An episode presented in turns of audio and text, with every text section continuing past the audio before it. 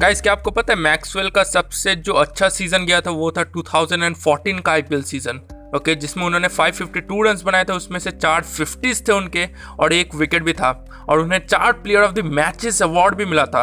Okay सबसे highest score उस season में उनका था 95 अगेंस्ट एसआरएच ओके तो इस आईपीएल में क्या वो ये जो रिकॉर्ड है, ये तोड़ पाएँगे, ये देखना पड़ेगा, क्योंकि उनका फॉर्म काफ़ी अच्छा चल रहा है अभी। Okay thank you